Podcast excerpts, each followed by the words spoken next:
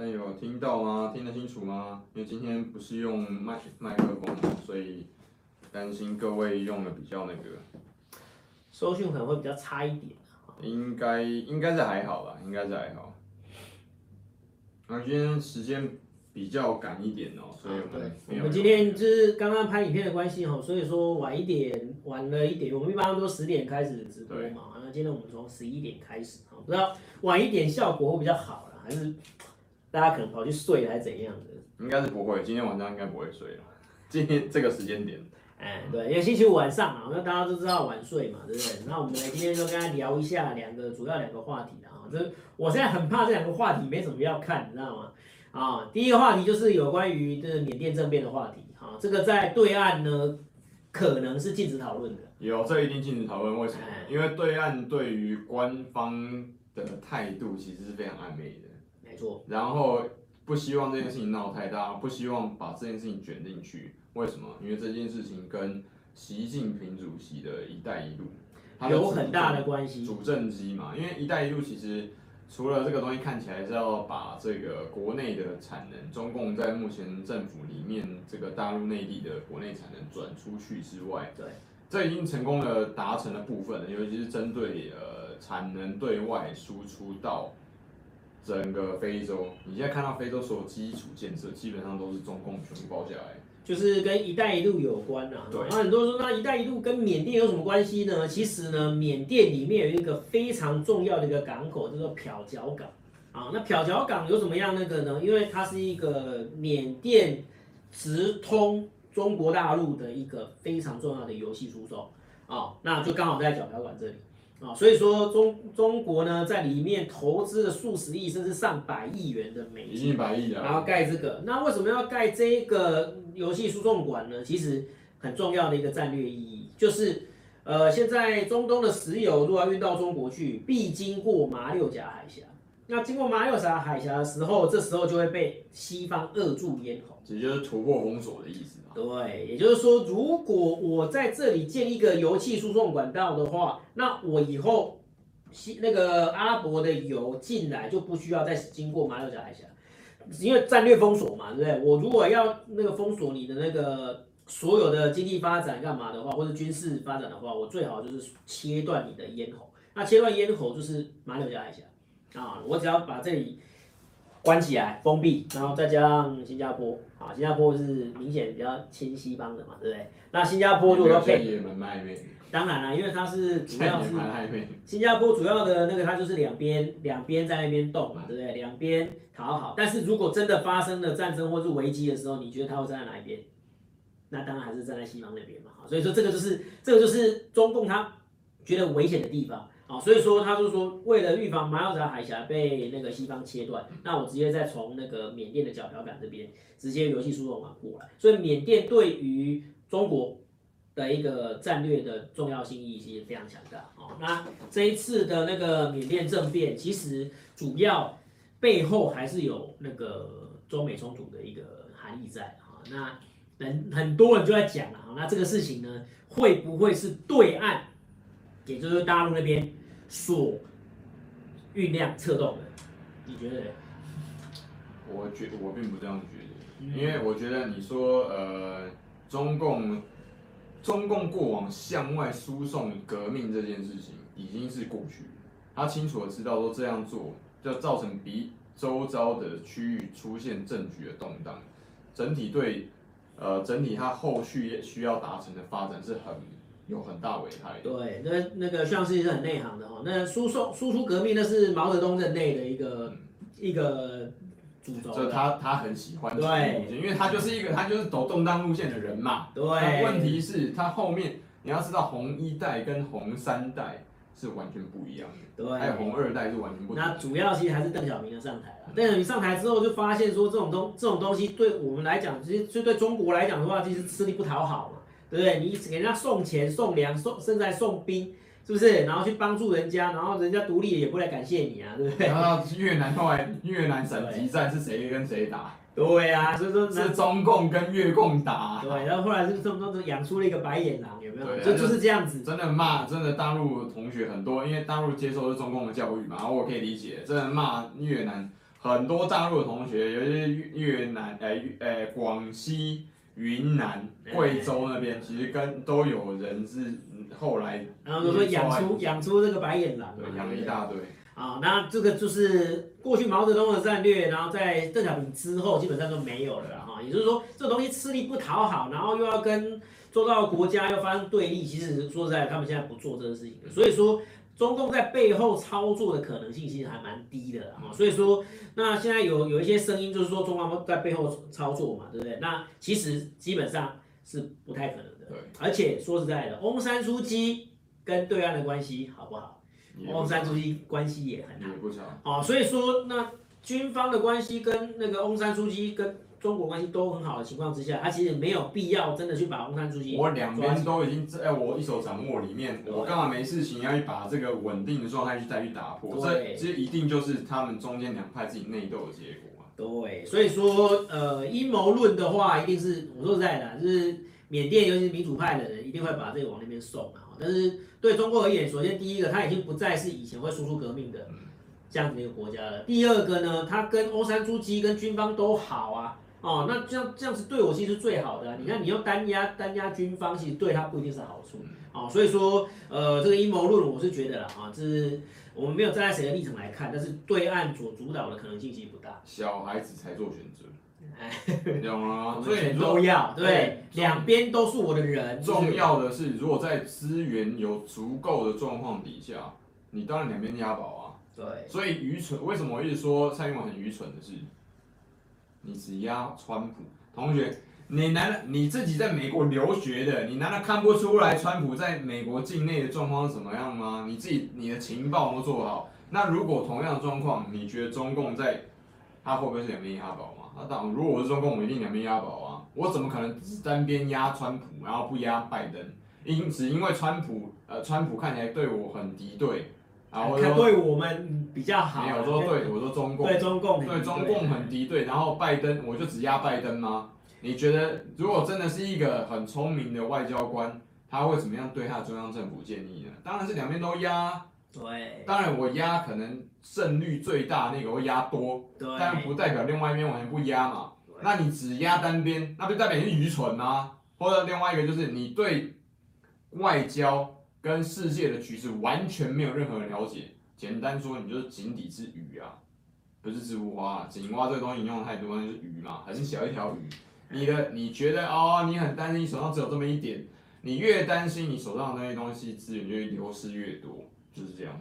好，那再讲一下那个缅甸政变的一个我们认为，或者说我认为的原因啊。这其实我跟那个呃其他的两位哈，那个呃张若彤老师跟那个许建宏老师这两位，我们都已经录好了哈。那请大家期待我们的影片。那我直接再跟大家跟大家讲一些我们的判断了哈，就是缅甸的这一场政变呢，主要还是基于内乱的情况会比较大一点。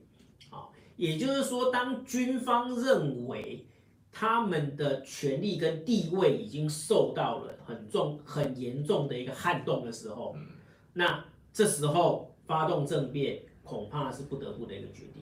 也就是说，当时候的呃军方在选举结果之后了啊，因为。因为民主派大胜嘛，对不对？而且这个大胜已经让那个军方那边所推出的候选人基本上是完全毫无招架之力啊。所以说，在这样的情况之下，他发现情势越来越不利。那如果再让这个情势继续下去的话，其实军方就会彻底垮台啊。那如果如果这个民主民主派继续在胜利的话，啊，军方要彻底垮台。所以在这样的情况之下，与其让等你们出手干掉我，我不如就先出手干掉好。那这个可能性真的比较大一点。这其实大家要了了解一件事情，不要一直觉得军政府怎么样不对。你看任何东西的时候，任何一个政体，任何一个政府里面都会有很多不同的派系。美国一样，共产党一样，民进党一样，国民党也一样。你如果把它单当做是一个单一的，就哦，你出现面讲哦，国民党就是怎么样怎么样，那你就太小看这件事情，你也太小看政治，你也太小看罗恩老师过往花了整整四年在加。加一加加两年，读政治你觉得这么简单？需要读四年吗？你觉得像是念社会学系的，有需要花这么久时间去念这些东西吗？没有那么简单。原因就是因为它永远都是很多山头去结合在一起的，看起来像是共同的利益组织，所以它需要一个党派。而问题是里面是有很多不同的利益，各自的山头还是有。所以同样的，针对翁山苏姬这一次爆炸然后被政变的事情，很简单。他就是翁山苏姬他自己内部看起来好像比较统一，但他目前都是统呃统一针对比较西方西化的民主派的道路，但它里面也有不一样的声音。但是整体来讲，翁山苏姬现在就是最大的神主牌嘛，精神领袖，所以在他下面，他等于是缅甸的什么甘地嘛。嗯，我只要一绝食，所有人跪在旁边，就这样。我哈雍呃他武斗派的文斗派的什么派都在我下面，就这样。但问题是，翁山书记毕竟不是甘地。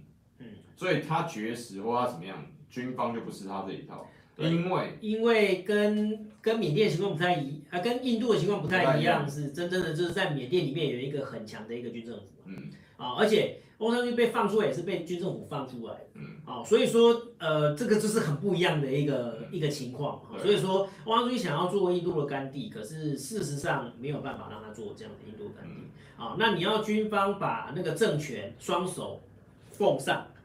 那也真的是太天真了一点。而且你要大家要知道，军政府里面有不同派系，对不对？那每一个人在选选举，他是不是希望，哎，我这边至少分到多少趴票，我后面可以保我的什么退休金嘛？你里面你都说他是军政府，军政府最想什么？拿军权换枪杆子换钱嘛？有军有军枪杆子，那就是有权利嘛？有权利就是要赚钱嘛？嗯，这个你我们之前两岸的这个。过往民国初年的那个军阀干政，我们都看了很多啦，什么银元呐、袁大头啊，那你怎么会觉得他们会不一样呢？缅甸军方会双手把政权奉上来？不可能嘛！你现在脚踏脚踏权，那他就一定跟你拼了啦。简单就是这样。因为如果放在这样的情况之下，就是换我被你整数嘛，对不对？那与其等你整数，我不如我先把你整数掉这样子。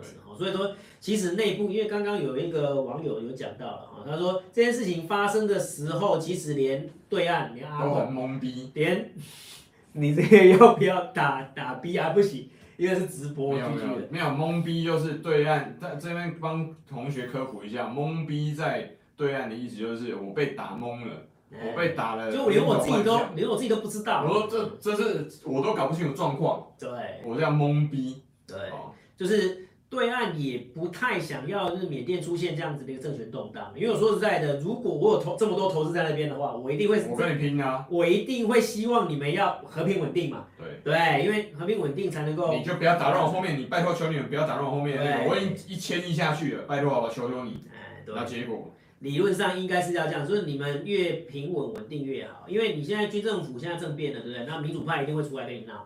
好，现在开始了哈，一直上街头啊，哈，什么公民不服从啊？那你觉得这个是？啊，对对对锵锵锵锵锵锵锵锵，那这样子对对岸真的会比较好吗？其实没有，对岸早就已经双边押宝，民主派跟军方早就已经有都有交情跟共识了。那在那你这样子弄过来，我告诉你，那就是又制又制造动荡，只要动荡就是对投资方就是不好。对，那当然日本就已经居居了，日本是投资缅甸最多的哈。那这个事情就是呃，我个人认为了哈，就是。当然有中美角力的色彩，到现在还是有在中美角力的色彩，但是主要的原因还是跟缅甸自己内部的动荡性有关，然后跟军政府没有办法确保他自己的安全是最大的问题。这边科普一下啊，哎，还有插个话，北冈秀一铁兵，Hello，晚安，那个他要跟我们两个打招呼。Hello，Hello。那这边军政府跟军方就回到我们刚刚讲的老调了，军政府跟军方是不一样的概念。军政府是不是有办法完全治呃治理，并且掌握军方的势力？不好意思，也不一定，因为我们都说了很多军阀嘛，所以军政府是由各个不同的军阀，就好像大陆有很多司令员，因为他们就是各司令员是完全不听中央的。我们各个司令员各个山头各自我们协调完之后，好推一个人上去，那个军头最大也不一定最大，他可能是比较有一点声量的。推他上去，但是那个人也要听大家的意见，下面的话，然后要哎，那个我们也要商量着来，懂吗？也不是说我一个人喊了就算，不对，不好意思，那个不叫做，那个不叫军政府，那个叫政府了。嗯，那里面这么多的派系里面，他是要一个一个商量。那如果有人谈崩了，自己处理，自己决定要出兵，那是不是军政府的意思呢？可能也不是哦，大家注意哦，可能也不同哦。有可能军政府没有要出兵，但是其中一个军头，其中一个山头干，你搞拖堵啦，恁白袂送，all in，搞拖堵堵落，斩下去，不高兴就给他全部冲了，有可能哦，因为翁山苏姬一定没有自己的军方势力嘛，所以他的军方势力，他跟几个比较好的，或者有一个两个比较熟的，比较熟的军方派系，军方里面可能有一些偏民主派，民主派的或者比较年轻的那一派，因为越老人越我一定。我家大势大哦，我要养几万口人，有没有？那年轻的比较有亲西方的，有可能是他翁安书记，但是也同理可证，他应该也不会是里面最大的几个山头，你要不然不会出现这个事情嘛，对不对？所以你可以从这样的东西一路这样用这样的逻辑往下推下去，你可以看得出来，翁山书记在那边是什么？他就是缅甸最大的绝情，他说觉醒了嘛，对不对？但是觉醒了有什么用呢？没有枪就没有用啊！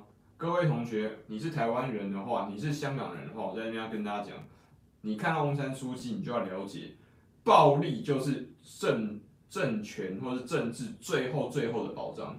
如果没有暴力机器，没有暴力机关，翁山书记就是你看到的那个状况。因为你只会讲嘛，啊，很简单，你只要讲你没有枪，封网，然后军军队直接开过去，这就是翁山书记最后的下场。你有诺贝尔和平奖，那要如何？你有那么多的网络声量，那要如何？对不对？哎，对，那大家好哈，那个又又有人先先先进来，Hello Hello，啊，那呃这一次的缅甸政变会造对世界造成什么样的影响啊？我们也要讲一下。那刚才有同学，刚才有同学又说啦，缅甸为什么反华了哈？那我在这里告诉大家一下哈，就华人哈在东南亚的那种地位就很像欧洲的犹太人。你知道吗？就是新亚人呢？不是不是，在欧没有华人在东南亚。对啊，的确啊我们是。就是欧洲的犹太人。欧美的犹太人。对，欧美的犹太人啊，世界的犹太人。因为 Chinese，因为中国人哦，那有一个特色哦，就是很会做生意。对。对，然后很会做生意就很会赚钱，那很会赚钱，然后又很吝啬，肥，一句一个字，肥。为什么？因为没有军权。你有发现马来西亚军军队，呃，菲律宾的军队跟警队，还有这个印尼的军队里面几乎没有华人。当然。然后泰国泰国的军队也没有华人。当然。为什么？那怎么可能让你？我靠，让你进去还得了？你现在已经被你光没有军权就已经，你光赚钱已经赚成这个样子了，还让你有军权还得了吗？立刻翻天！我跟你讲。对啊，所以说。呃，犹太人在欧洲就是因为很有钱嘛，嗯，然后又又比较小气一点，对，就是我们真的是比较有钱，欸、就华人就真的是这样子的哈，就是我们台语叫什么？叫做 Q 国强，腰贵国强怎样嘛哈，然后如果是以国语来讲的话，就是为富不仁，是不是啊？就是很有钱，但是为富不仁啊，为富不仁。Q 国强，腰贵国强怎样？啊，这个要你要解释一下，你要解释一下。Q 国强很难解释诶。Q 国强，Q 国强就是很吝啬。怎么样又很吝啬？啊，Q 就是哇，Q Q 很难翻译。铁公鸡一毛一丝不拔。对。然后呢？又很省啊，然后腰贵，腰贵就很贪心。恶鬼。然后又很会念。恶鬼又要一直不断那边五四三讲别人。对，那是华人的地位就是就是这样子。对。所以说还是要告诉大家啦，就是真的。你如果是华人，然后有钱的话，你就要到处去行善。对啊，你要行善助人，哈，这个所谓仁者无敌。可是你如果就是每个华人都这样子，然后拼命赚钱，然后又拼命为自己，那这个时候就会引起那个东南亚人的一个反感嘛，对不对啊？就是就是这样子啊。所以说为什么要乐善好施啊？那建立起一个美好的一个形象。我常常就讲了哈，就是你不要制造一个形象，哦，让人家来害怕你，或让人家来讨厌你。啊，你要让大家来尊敬你，啊，这是一个比较好的啊。可是我说实在的，那个，因为哈，中国人为什么要那么吝啬？可能又是有一点。我觉得跟我觉得跟不安全感有很直接关系。就是很多其实都穷怕。我要揣，我要揣在身上，因为随时要逃难。对，他穷怕了，哈，他穷怕了，好不容易在这里赚了一点钱，有发展了，那当然都是一定要守住这个财哈。可是你越守住这个财，那那个当地人就越越不开心嘛。那这是可以理解的。这个我要跟大家诶、欸、提醒一下，不要请今天周五晚上不要在那边吵架，好不好？又要在那边吵又哎、欸，你全部都全部都是华人，这样也可以在那边彼此互骂啊！我真的不知道讲什么。同学，你知道我们在东南亚已经受排挤了，不要连排华东南亚排华连都连东南亚排华都可以说是美国指使的，没有。你就算有美国支持，那也是有心我才能燎原嘛。那就是当地的很多，我就直接讲啦，越南的很多，我就不说陆商，呃，陆商也有反，也有被反的，台商也有被反的，然后那个印尼也是，因为我们就很吝啬嘛，真的啦，我看我我跟杰克都有看过很多一些老前辈，他们做生意方式真的有时候让人不敢恭维，因为对当地的干部就很不好，福利很糟糕，福利很糟，薪资又很低。然后又态度又很差，又很没礼貌，又把人家当做狗、牛、全马使唤，那你这样你怎么会有好的名声呢？就你在人家的土地上赚钱，然后又不回馈给人家，然后又对人家差，薪资又低，福利又差，然后你自己在那边住豪宅，然后开名车，然后。养小三，对不对？对，你觉得有人会尊敬你吗？你觉得有人会喜欢你吗？杨小三我可以理解，完全理解。但是其他的，你在企业管理里面，你要知道，我们是代表这个民族的品牌啊。但是你很明显的，华人我们也是一个非常自私自利的民族啦，所以我们不太会 care 整体的整体性的品牌。你有没有发现？所以你会听到哦，这个是华人。其实我们的名声在东南亚跟犹太人在欧美的名声是很像的。只是我们并不掌握全部的舆论，我们跟犹太人最主要的不一样就是我们没有文化输出能力，我们并不掌握好莱坞的话语权。嗯，所以为什么现在不管是台湾也好，对岸也好，都在积极发展文文创产业，其实这是正确的，就是你要把我们的文化输出，然后让别人经由这个文化的产业来喜欢你。啊，但是。你再怎么样经由这些所谓的空军空战，都比不上在当地的华商、当地的台商。呃，这边有一个同学啊，的一个言行。你看 Kent Burden 那个，大家可以看 Sean 的那个直播，里面有一个 Kent Burden，他说看台湾历史就知道了，汉人是会杀当地原住民、抢原住民土地的，在台湾犯下累累罪行，怎么可能不排华？台湾为什么现在原住民不？嗯，就是还融入当地社会，是因为我们汉人让原住民融入当融入我们的体制，就是你必须要这样子，你必须嘛，因为我们是我们排挤他，是我们排挤原住民，原住民的人口在台湾，各位不好意思，不到一百万，其他的两千两百多万都是汉人，对，你不要说外省人本省，全部都是汉人嘛，那你觉得是谁排挤谁呢？你自己排，那如果同样状况发生在印尼？我们去处理那些讲那个那个马来文的，然后这样去处理马来马来亚的那个马来人，你觉得是谁会被干掉呢？当然是华人会被干掉，因为他们占大多数，我们才是外人啊。那你觉得这最后结果会怎么样？然后又加上我们是这样从经商的时候就这样处理别人的，对不对？那更讨人厌嘛。对，好了，那这是还是要讲一下，就是为什么啦？其实华人为什么会这么样的拼命赚钱，然后又。舍不得花钱呢，其实还是跟那个内心的不安全感有关的。因为你想想看，会到外地去做生意的，通常都是什么？就是在本地可能快挂的那种，就是在本地发展不起来的啊，或者是政治逃难的，或者是被当地排挤的，才会到外面去，对不对？我如果在内地，我就可以赚很多钱的，那我干嘛到外地去？所以说主要是这个，所以他们在外地就会呈呈现一种拼命赚钱，然后又不花钱。所以他们是源自于内心的不安全感，啊，所以说这其实有很多原因呐，啊，可是就是造成了这样子的一个结果。然后希望呢，这样因为接接下来就是因为台湾也富起来嘛，那对岸也富起来了，其实到各地去投资的时候，就是能够能够比较宽大的对待这些人，哈，能够比较。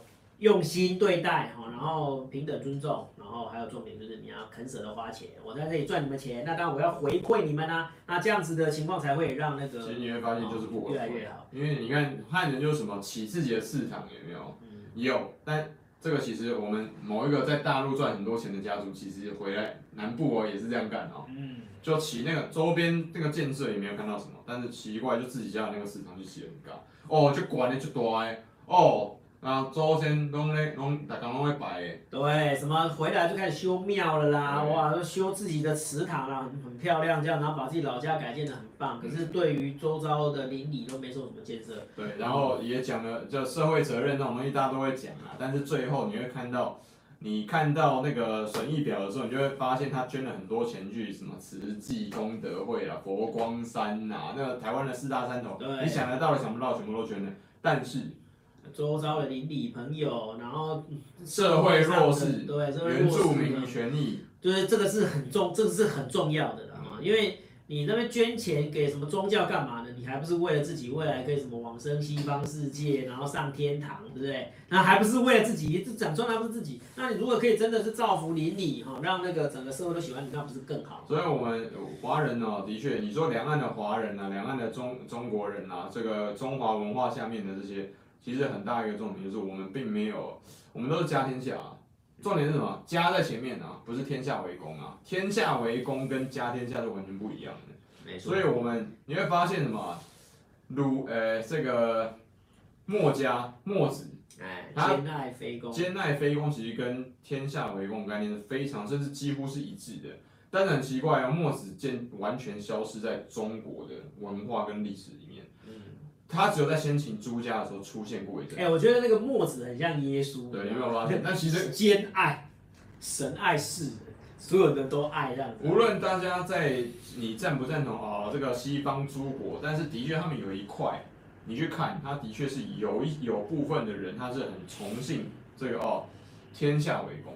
嗯，那要不然不会有那么多富豪去捐，把那个钱捐到什么地方去啊？然后你就很少看到中国富豪做这种事情。他一定会说没有，他下面一定有人没有，那是捐给信托，没有信托他也做，他要他透过后代子孙他也要照顾啊。你总不能说对中国人会照顾后代子孙，难道西方白鬼佬不能照顾吗？他也会，他也是自私的嘛。对，但是他有一部分，他的确是会捐给学校去哦，建博博物馆。图书馆、校舍不是这样捐出来的，的确有。史丹佛大学是这样捐出来的。那另外一些会捐给社会的弱势，还有他们常常做一些慈善晚会。我知道你会说他什么啊，伪善做样子的，那你做啊，那你做做看嘛，你可以做嘛。但你有看到台湾，你有看到台湾跟大陆的哪一边在做这种事情吗？有没有吗？也是有啦，不过真的比较少一点哈。所以说真的就是回馈乡里，这样子才是能够真正减少被人家就是被讨厌、有啦，被攻击啊、排华的那种。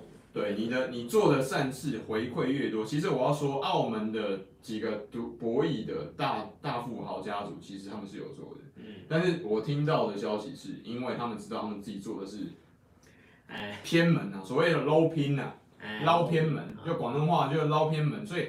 它等于是某程度跟灰就是灰灰白的跟黑道都有一点挂钩，有没有？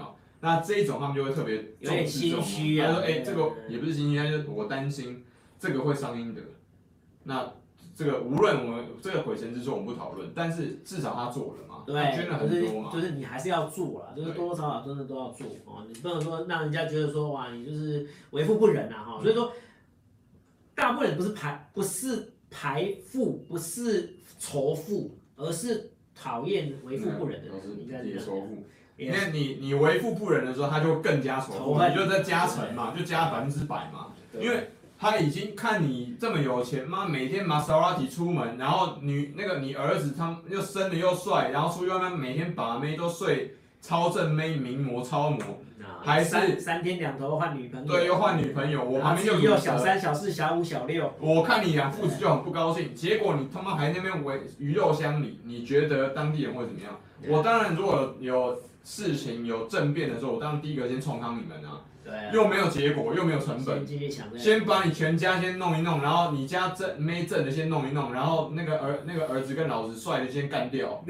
这不是是这这个你自己推论都很清楚吧？那如果说。你都为父，但是已经有人的话，不好意思，我跟大家讲，我的我的外公他在湖南的乡下，那个时候就是，因为他有小我那个望族，也算算小当地望族，当地，然后那个时候为什么文革我们的亲戚后来出遇到问题，结果只是受皮肉受身体身体受伤了，就皮肉伤没死，没有被冻死。没有冻死了，就是因为有是黑五类，但是从黑五类里面比较黑的黑五类活着，活下来的，比较没有那么黑。因为就是不鱼肉乡里嘛，就是他我的外公是非常哦，大家有需要帮忙济救济的就借，他也不会去，他也不会去追债，也不会那边拿那个杖拐杖把人家打爆，然后打腿都断了，然后还在继续追债，不是这样子。嗯，那这些仁德留下来，留了二三十年，一路影响他到文革时期，让他的在那边留着我外公的亲属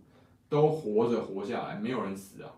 就是有人可能伤残啊或者什么，但是活着，就如同那一篇小说叫做《活着》，哎，就是好像在对岸被禁了嘛，对不对？没有，又禁了又开了，又禁了好像又又和谐了，要禁了对不对？又又又被和谐了对不对？好了，那《活着》这个影片真的不错看哈，那有空大家可以去看一下哈，我们在 YouTube 上面都有一些那个评论的哈，然后我们。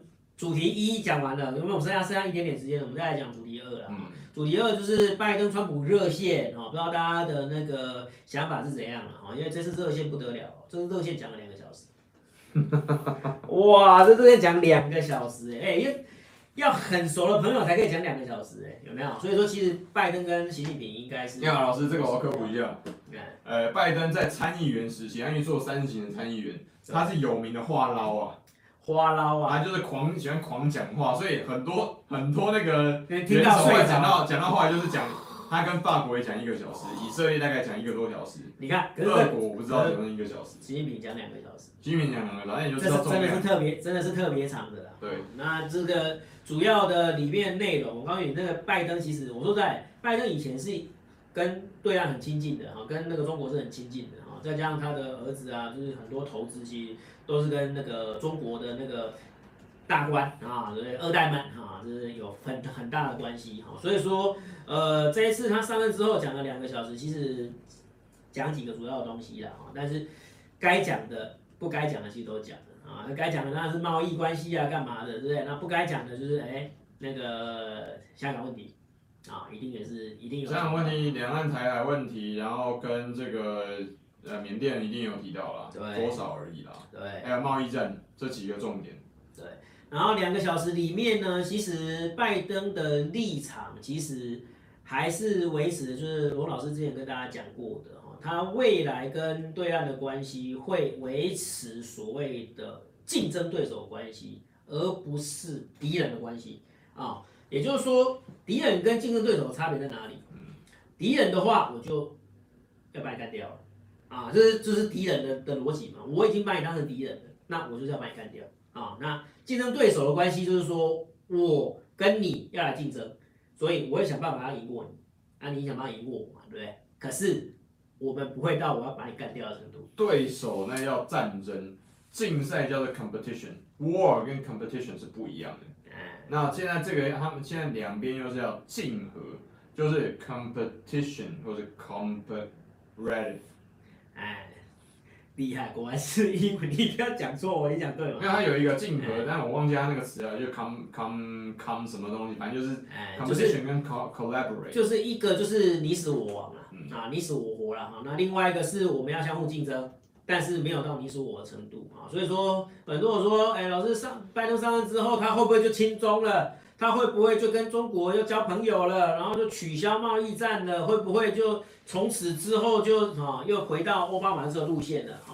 各位同学基本上是回不去的哈。插个插个话叫竞合叫 cooperation，cooperation 就是 co cooperation 跟 competition 的合的合字体啊。哦，对，cooperation 又竞争又合作，所以它竞合。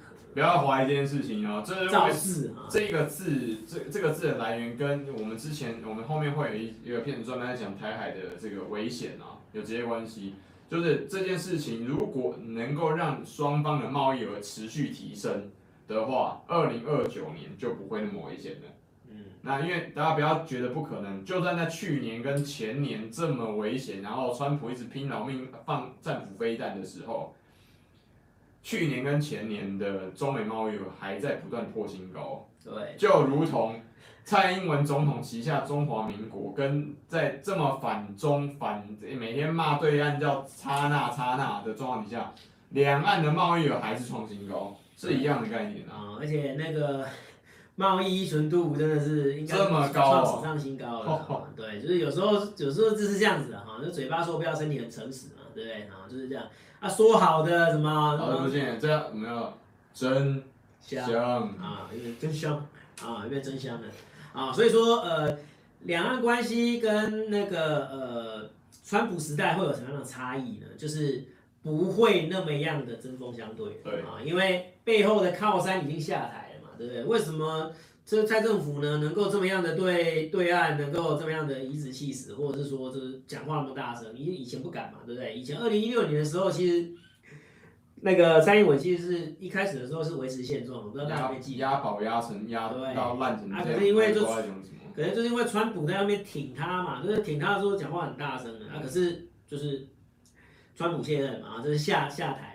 那拜登上台，拜登上台的那个逻辑跟他的一个对应的策略不一样，也会导致后续的那个阴影也不一样啊。所以说，你看最近就是比较讲话比较不敢那么大声了啊。那其实我说来，这其实也是好事啊，因为双方哈那个剑拔弩张的程度太高哦。那如果那个川普真的连任的话，是不是，两岸关系其实危险性还蛮高的。那但是因为拜登上台了，所以说这个会渐渐升温。好，或者渐渐降温，会渐渐降温啊。但是其实最危险的还是在二零二九啊。这个二零二九两岸是否必有一战？这个老师跟那个 s 刚刚已经录完了啊，那敬请期待了哈。那稍微跟大家透露一下哈，就是呃，澳洲前总理啊叫陆克文，他其实有在昨天还前天的新闻报道里面，其实有讲到这一点啊。对岸，也就是说习近平啊。预计在十年之内要解决两岸的问题，好，那这是一个十年计划哦，所以说那这也可以才可以合理化他为什么要把那个连任的规定拿掉，那就变成就是连把连任一届的限制拿掉，表示可以他连第二任、第三任下去啊，也就是说他要在十年之内解决两岸的问题啊，那当然我们很不乐见，但是非常有可能啊，这个是我们现在比较。害怕比较担心的一点，这个其实因为上自己本身是无人机的使用者，然后这个就我们要讨论一下，为什么呢？因为大家说啊，无人机跟什么关系？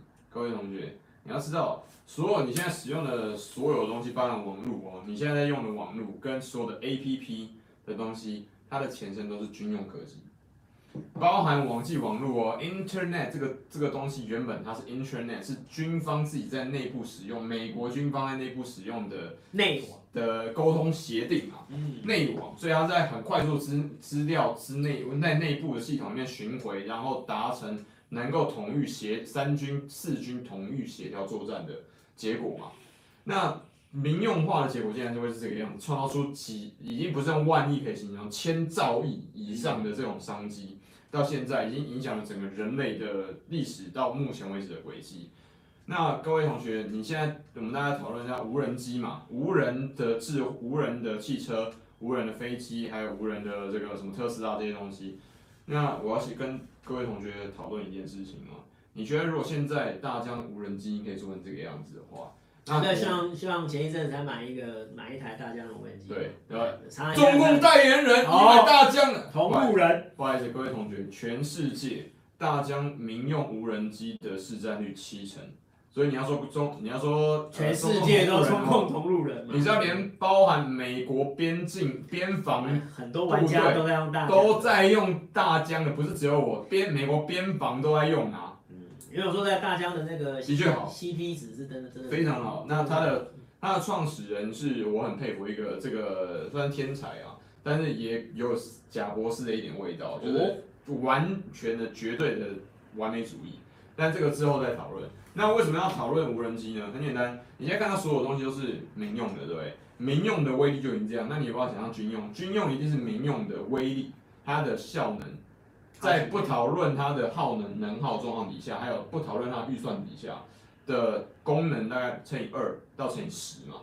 我要要看不同的品项，但是你会如果现在像随便拿一支无人机可以飞二十一颗电池可以飞二十分钟，那你觉得军用的无人机，它如果加油的，它如果吃的锂电池是超大颗的，跟特 Tesla 一块板子一样的，你觉得它可以飞多久？嗯。再问下一个问题，你觉得它可以挂多少武器？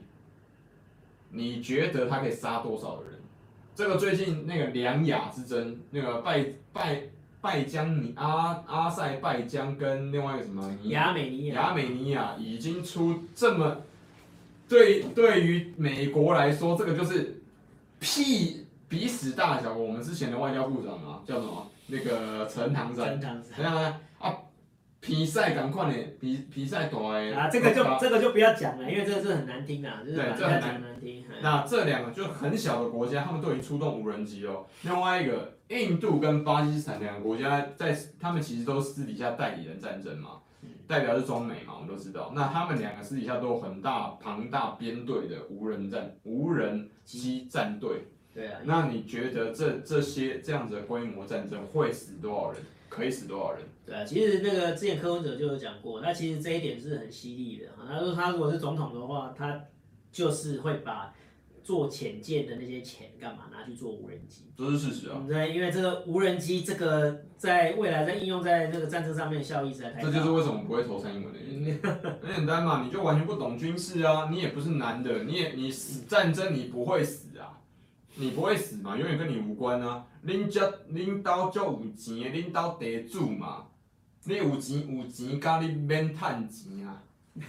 啊，那就是就多说的啦，就是基本上就是无人机是未来的趋势啊。然后那个你看，就是美国之前就是暗杀那个伊朗的那个军事头子嘛，他就是说无人机就咻，然后最后看到军头脸的时候，砰，然后就黑掉了这样子。然后就是准确性真的太高了。对。而且这是真的是真的是哦，那个千里遥控，罗文老师有看，精确制导。罗文老师有看过我在使用无人机的样子，哎、对不对？那大疆那个做不错了呢，做的就民用的无人机很不准确状况底下，它停它停下只有大概十五米五公尺到十公尺的错误差。那你又要想象军用的雷达导弹跟这个 G 呃对岸的叫做这个叫什么？不是百度叫呃，我们叫 GPS 吗？不是，但那是那是美系的。高德是？不是不是高德，另外一个叫什么？那什么系统？那个突然，呃，不是神农，就是，反正就大陆它有自己一套那个 GPS 系统，因为它不它不想要再被美国的 GPS 系统制肘，所以叫做叫什么？北斗北斗。对，谢谢大家。北，那你现在看到所有的北斗的这些卫星，都是为了北斗导航、北斗卫星系统而制作的。那这就是中共它的，你说它的野望、野心啊，或者说愿景都好，都是一样的。反正它就是要做它，打造出来它自己一套系统出来。那各位同学，这都是已经寄存的事实，这些资讯你都可以直接在网络上都已经有了啊。这不是我讲的哦，所以不要再讲说哦，我讲这些东西都已经披露，那代表说它已经既定存在的事实。我讲跟没有讲不会因为你怀疑我是不是中共同路人呢，它不存在，不会的，它不，它就是既存的事实，it's a fact。对，好了，我们就讲讲的到一个尾声了哈，但是我们就只是想要让大家知道，就是如果说两岸爆发战争或者是中美战争的话，会有多凄惨的一个后果啊，因为现在的军事科技。跟第二次世界大战的时候已经是有天差地别哦，不但可以精确制导，而且还可以怎样火力强大哦，然后还有无人机哦，无人机这真的是很狠，它不用死任何人，它就可以造成别人的一个庞大损失啊！而且现在最强的无人机还是在，但对岸蛮强的，但是最强的还是在美国那边哈，所以说呃，今天的直播呢，主要跟大家讲这两件事情啊。说第一个就是，呃，哎、欸，第一个是什么？一个是有关于那个缅甸啊，缅甸的。山书记下神坛，缅甸军政府下神坛。对，那有兴趣的可以再看一下哈。那我们这边的一个推论啊，哈，就是很多人就说是中共造成的嘛，对不对？那其实应该不是啊，因为翁山书记被软禁对中共没有没有好处啊，最好的就是你们就稳定就好了啊。那。这整个你们如果不稳定干嘛的，我的投资可能就打水漂了哈，这是这是一个。然后第二个就是拜登跟那个川普的热线啊，那主要就是在谈这个啊，就是未来中国跟美国的一个关系啊，然后再讲到一些香港问题啊、新疆问题等等啊，那些该讲都讲了啊。那他也告诉习近平说，那个他会继续捍卫西方民主价值啊，但是他也有讲到一件事情，就是他不会像川普这样子啊，就是。跟对岸是采取真的是敌对的关系，哈，应该是一个竞争伙伴，是一个竞合的关系。拜登真的，你必须要承认他真的是老狐狸，他绝对是一头老狐狸。如果不是老狐狸，你觉得他有可能当参议员连续三十几年吗？四年一任呢？对，啊，所以说。你也不要想说，哈，就是决心也不要说想说了呀，拜登上去就一定会亲美啦，然后以后就跟奥巴马一样啊，干嘛的？哦，那个时代已经过去了，现在是开启一个新的一个时代。然后未来中美是否必有一战，两岸是否必有一战呢？请期待我跟 Sean 合作的一个影片。好，那今天直播就到这里啦，好，那个大家晚安哦。记得早点睡。好，记得帮大江传大江那个科普，不是科普，要安利一下，大家对安利，安利一下，推销一下。呃，大江 DJI 真的不错，但是记得去美国的时候要小心，不要乱用。你如果被乱用，你很有可能就被抓。对，因为我们现在也有禁航区啊，对不对？没有啊，我都禁航区可以不进去。他都已经帮你设定好了，哎，这个不错，然后设定啊。那就是呃，就好用东西就用啊，也不是说什么 Made in 什么就就用，就是我们台湾人最爱用的这个。苹果手机不是 made in，大陆制的吗？我自己很喜欢用的那个 OPPO。我跟你讲，还是富士康帮忙组组装的，不要在那边靠背啦。是的。那你你组装，郭台铭有赚到钱？有啊。那那你那边靠背什么？对，那不懂哎。就是好了，就是不要太极端啊。那今天的直播就到此为止啦，希望大家呢能够多支持啊，罗老师跟 Sean 的。这个频道啊，真的多多订阅、这个分享，一定要开启小铃铛。开启记得按开启小铃铛，里面有分哦，全部提醒，全部提醒，要不然你们还是没办法第一时间看到我们。哎，老师靠北什么意思？在闽南话，靠北靠北是国语叫哭爸，哭爸，哭爸就是就是你爸死了，对你爸死了，哭什么？在台语是很难听的，对啊，那台语是很难听。啊，没有啊，我常我常骂啊，对，那就是不好听啊。啊，你就是靠北靠不靠腰，靠北就是哭爸。靠不就是哭妈妈，妈妈死了。哭靠腰就是哭腰，哭饿就是饿肚子在哭。那边哭这样子啊，那其实是不太好的啦啊。那所以说呃，请大家多支持好，那未来呢，跟再跟大家来见面。对的。我们尽量就是一个礼拜直播一次啊，尽量能够直播一次。好，谢谢大家，晚安，拜拜。拜拜，欧拉斯米，欧拉斯米都出来。